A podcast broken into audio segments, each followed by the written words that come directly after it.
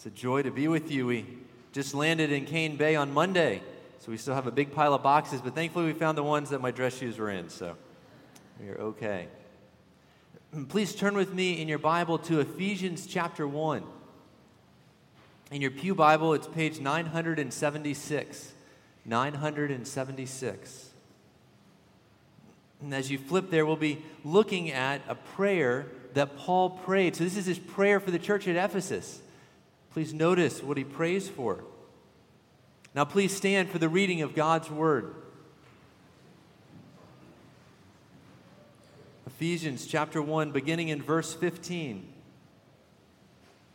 For this reason, because I've heard of your faith in the Lord Jesus and your love toward all the saints, I do not cease to give thanks for you, remembering you in my prayers, that the God of our Lord Jesus Christ, the Father of glory, may give you the spirit of wisdom and of revelation in the knowledge of Him, having the eyes of your hearts enlightened, that you may know what is the hope to which He has called you, what are the riches of His glorious inheritance in the saints, and what is the immeasurable greatness of His power toward us who believe, according to the working of His great might, that He worked in Christ when He raised Him from the dead and seated him at his right hand in the heavenly places, far above all rule and authority and power and dominion, and above every name that is named, not only in this age, but also in the one to come. And he put all things under his feet and gave him his head over all things to the church, which is his body, the fullness of him who fills all in all. Thus far in God's word, let us pray. Oh, gracious Heavenly Father, we thank you for your good and perfect word. Lord, I do consecrate my lips, I consecrate their ears and their hearts for your good, for our good, for your glory, Lord. For we are your people. This is your day, and we are delighted to be in your presence, worshiping you, looking at your word. Father, please help me say nothing more and nothing less than what is here. I pray the name of Jesus Christ, amen. Please be seated.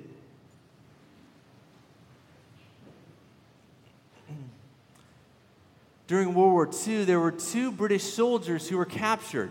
They were put in a concentration camp. And in this particular concentration camp, someone had snuck in a radio. And so, hidden from the guards, they were listening to reports from the war, how things were going, how the Allied advance was progressing. Finally, one day, they got news over that radio that the Germans had surrendered. The war was over, their, their freedom was to come very soon. Well, so immediately they erupt in joy. They're laughing at the guards, they're waving at the dogs. Well, three days later, it takes that long for the German soldiers to find out. And they flee during the night, leaving the gates open. The next morning, all the prisoners walk to their freedom. I tell you that because I want you to focus on one particular piece of that. When did their joy begin? When did their joy begin? Was it when they walked through those gates to freedom or when they heard that report over the radio? Of course, it was when they heard the report. You see, information can change our perspective. When we hear good news, it, before any of our circumstances change, it can have a drastic impact on our hearts.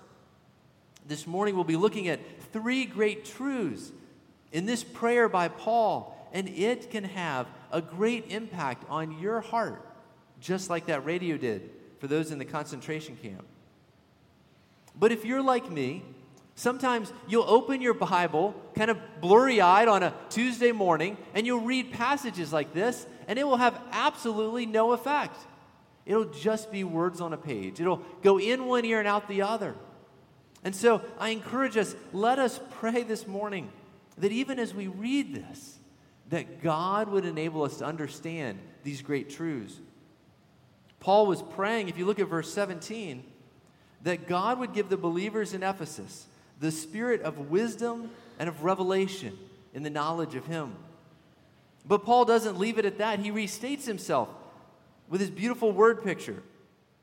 Look at verse 18 having the eyes of your hearts enlightened. Kids, what is it that you see with? Your eyes, right? What is it that we say that you feel with? or that we have emotions with? Isn't it our hearts? And so here Paul has put these two things together, and he said, The eyes of your heart enlightened, that we would see and feel the reality of what he's about to pray for them. You know, as the game show host for Wheel of Fortune used to say, Vanna, tell them what they've won. This morning, as I tell you what you've won in your salvation, I'm not expecting the same response as the average Wheel of Fortune contestant but my hope is, is that in your hearts there'll be a tiny little jump for joy. For it is, these things are worthy of that. This morning we'll be answering this question What is the result if the eyes of our hearts are enlightened? What will be the result if the eyes of our hearts are enlightened? We will understand three things. First, the hope of our calling. The hope of our calling. Secondly, the riches of our glorious inheritance. And finally, immeasurable, great power. Let us begin with the first the hope of our calling. Look at verse 18 again. Having the eyes of your hearts enlightened, that you may know what is the hope to which He has called you, the hope to which He has called you. To understand this, we need to step back to our prior state, prior to being a Christian. We were once excluded from the people of God. In the very next chapter, Ephesians chapter 2, Paul will say this. This is verse 11 and 12. Therefore, remember that at one time you Gentiles in the flesh were at that time separated from Christ, alienated from the commonwealth of Israel, and strangers to the covenants of promise, having no hope. Having no hope and without God in the world, completely hopeless, with no future or promise just the fearful expectation of judgment. That was true of all of us prior to Christ. How does the world respond to this reality? Denial, distraction? I don't know if you've ever been to a non Christian funeral, a funeral where the people are not Christians. It is an utterly sad affair. Some will reminisce, it, reminisce about the great life the person had while others will cover the whole thing with a thick layer of jovial makeup. But deep down, there's utter despair. You know, and contrast that with a Christian funeral. Yes, there are still many tears and there's much sadness, but there is a confident assurance that we will see that loved one again in heaven, that we know where they are. They are with God. Back to Ephesians chapter 2, following on that passage, it says, this is 12 and 13.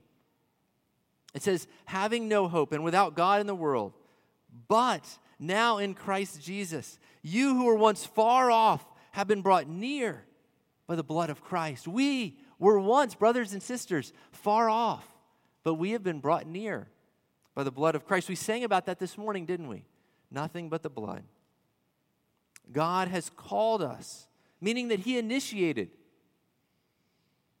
and as we know from Romans chapter 8, that those who God calls, he also glorifies. What he starts, he always finishes. And praise God for it. And this gives us great hope and confidence. But we must ask ourselves why did Paul choose to pray this for the Ephesians?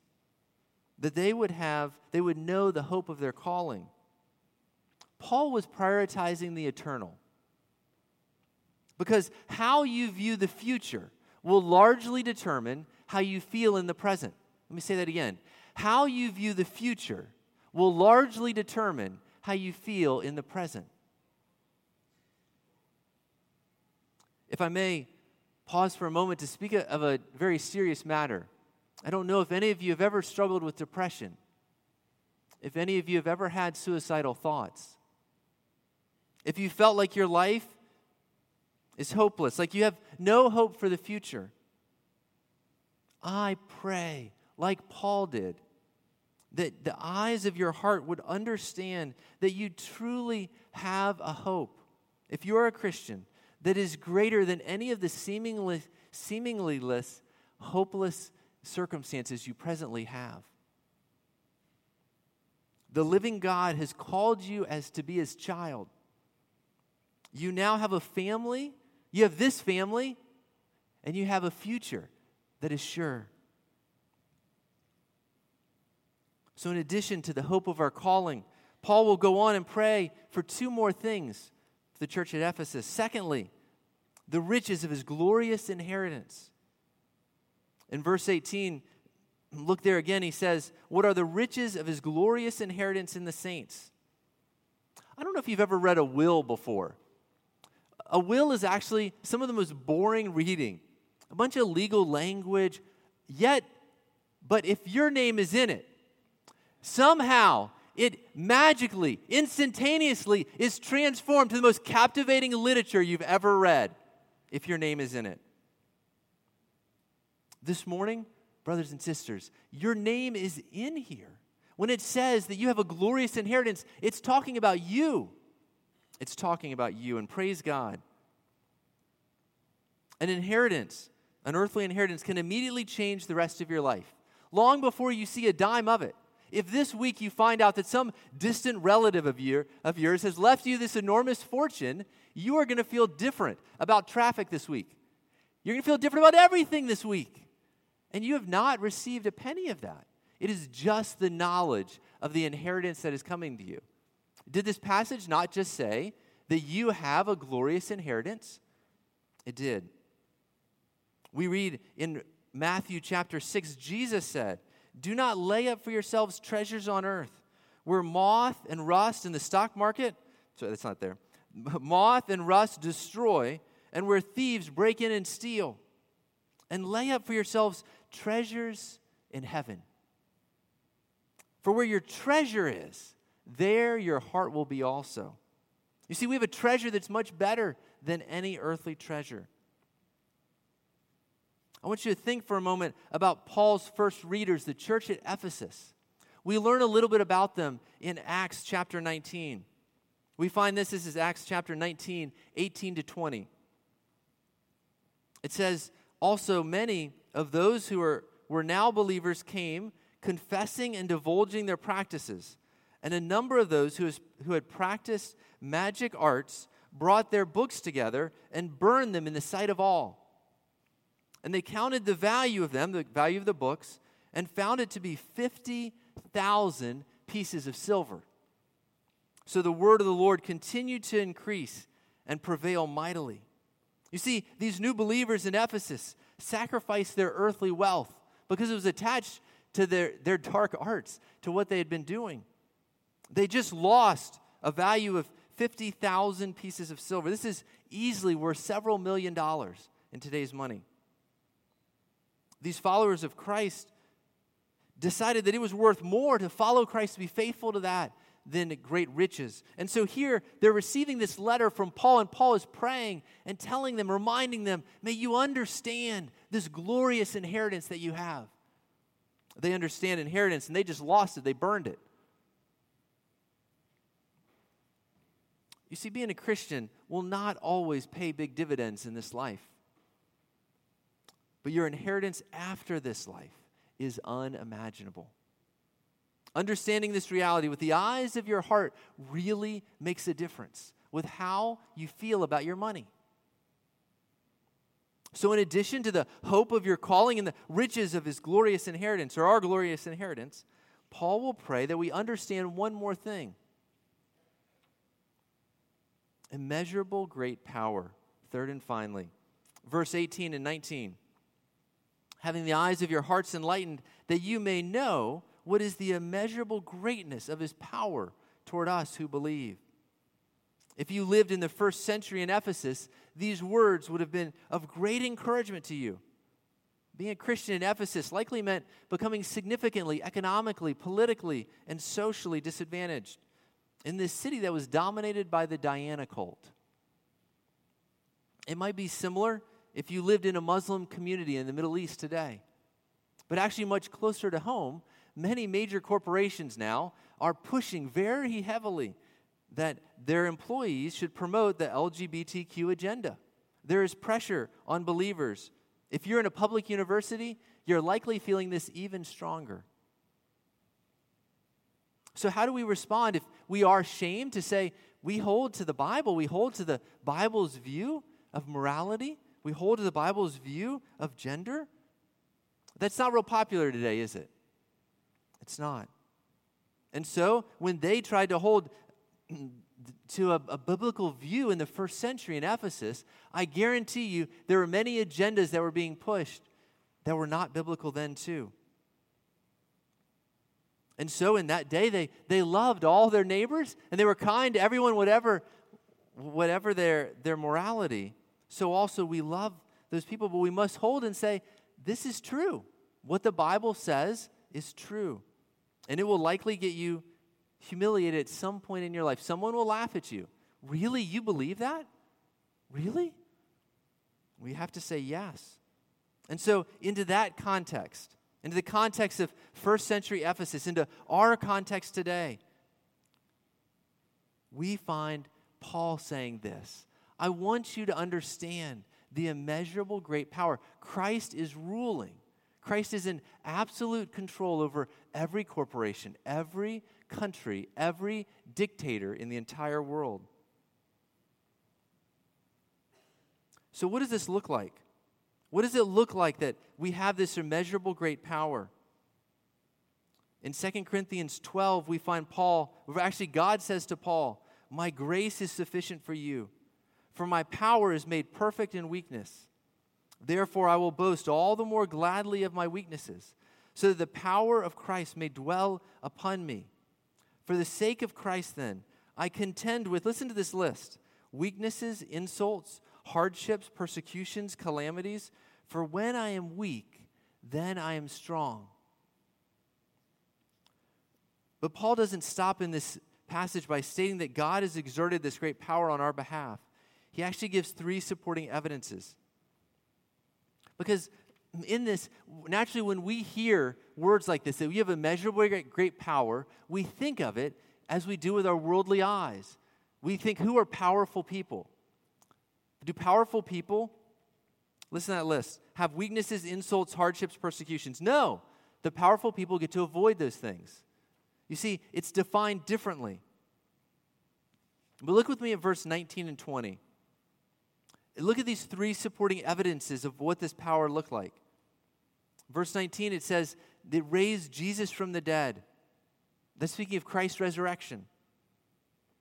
If you hadn't grown up knowing the Easter story, the resurrection of Christ would absolutely shock you. I mean, think about it. Jesus' body was absolutely crushed on the cross, and then he died there. He was buried, but then three days later, he crushes death, and he appears to his disciples walking through walls. That's power. That's unbelievable power. Look at this secondly. Verse 20 he says, And seated him, God seated Christ at his right hand in the heavenly places. This is Christ's exaltation. After Christ rose from the grave, he rose to heaven with his Father, who highly exalted him to his rightful place as his, in his throne in heaven. This takes power beyond what we can understand to exalt Christ to heaven. Look at verse 21. So he gives a third evidence. He says, Far above all rule and authority and power and dominion, and above every name that is named, not only in this age, but also in the one to come. Christ's victory over all power throughout all the world, throughout all of history, throughout the visible realm and throughout the spiritual realm. Our, our triune God has power over every nation. Think about Exodus 14. Kids, you remember the Pharaoh story in the Red Sea? Remember what happened to Pharaoh? He went into that Red Sea and God crushed him with the water. I don't know if you've ever heard the story of Nebuchadnezzar. God made him eat grass like an ox. He's one of the greatest kings. And there he is, eating grass like an ox. Acts chapter 12 Herod, who does not honor God, falls dead, eaten by worms. Now, you tell me that God is not sovereign over Trump, that God is not sovereign over Obama, North Korea, every other world leader. God is sovereign. But you see, we don't see it the way we'd like to see it. What we'd like to see, just think you're in the first century in Rome. What would you like to see happen to Rome? Would you like to see Rome crushed and you would like to be free? Is that what happened? Is that what happened when Christ's kingdom came with power? No. The Romans stayed in power. The Christians were being burned. How does this work? Now you see why Paul need to pray, that they would understand the immeasurable great power that God had for them. You know, we often think of Christ in his humiliation. We think of him as a weak baby, a poor man, a man hanging on a tree. And yes, that's important. That was the first half of his ministry, but the end of it ends with his exaltation. This passage is focused on his exaltation.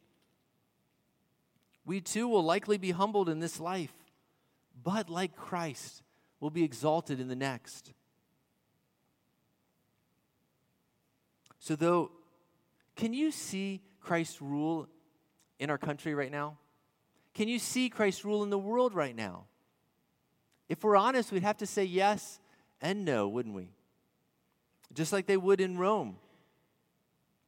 How do we see Christ's power? Where is Christ's power being exerted in the world right now? I'll tell you where. It's in the end of our passage, it's the church.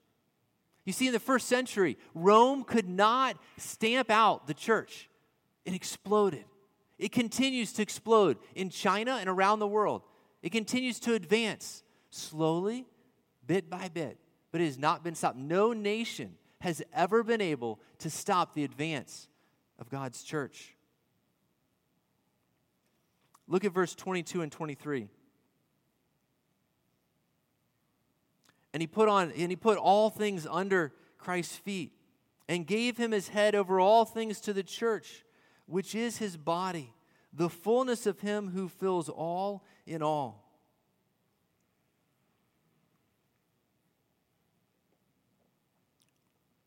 The fullness of him who fills all in all.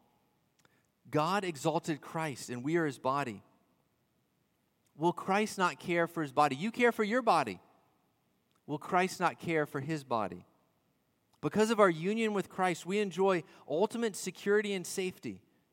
Because Christ is in ultimate control of everything, we have nothing to fear.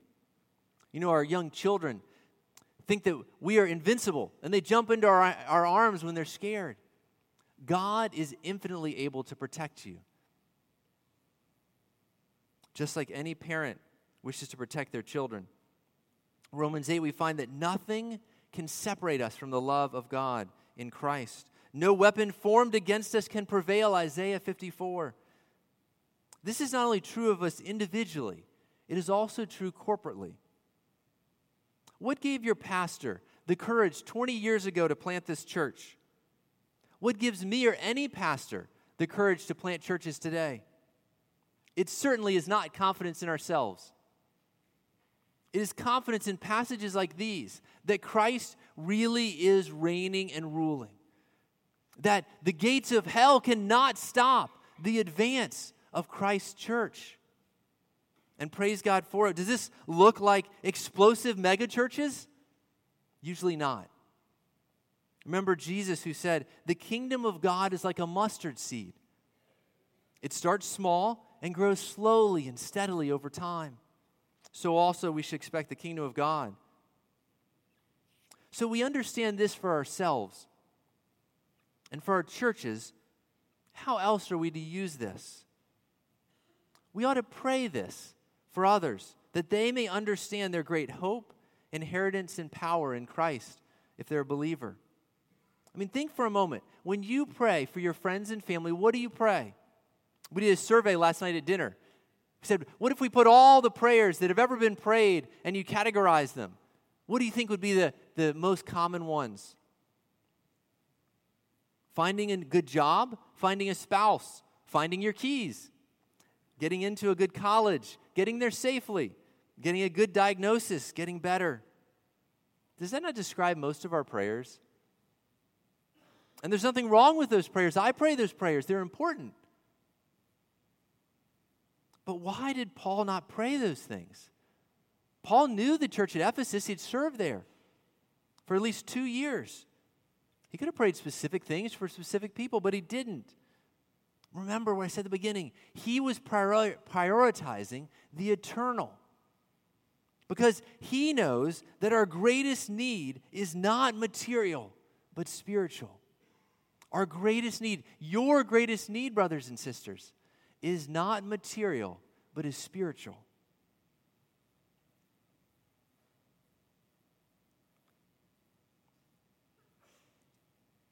So, in addition to having our perspective transformed, may this impact the way we pray for others. I encourage you this week, try praying verses 17 to 19 for someone you love.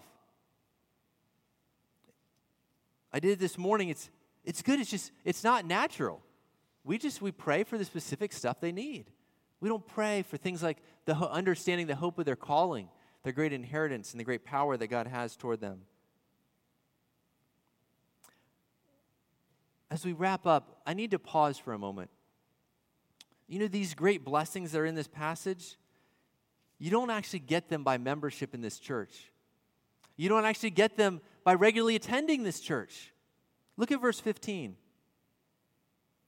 For this reason, Paul said, because I have heard of your what?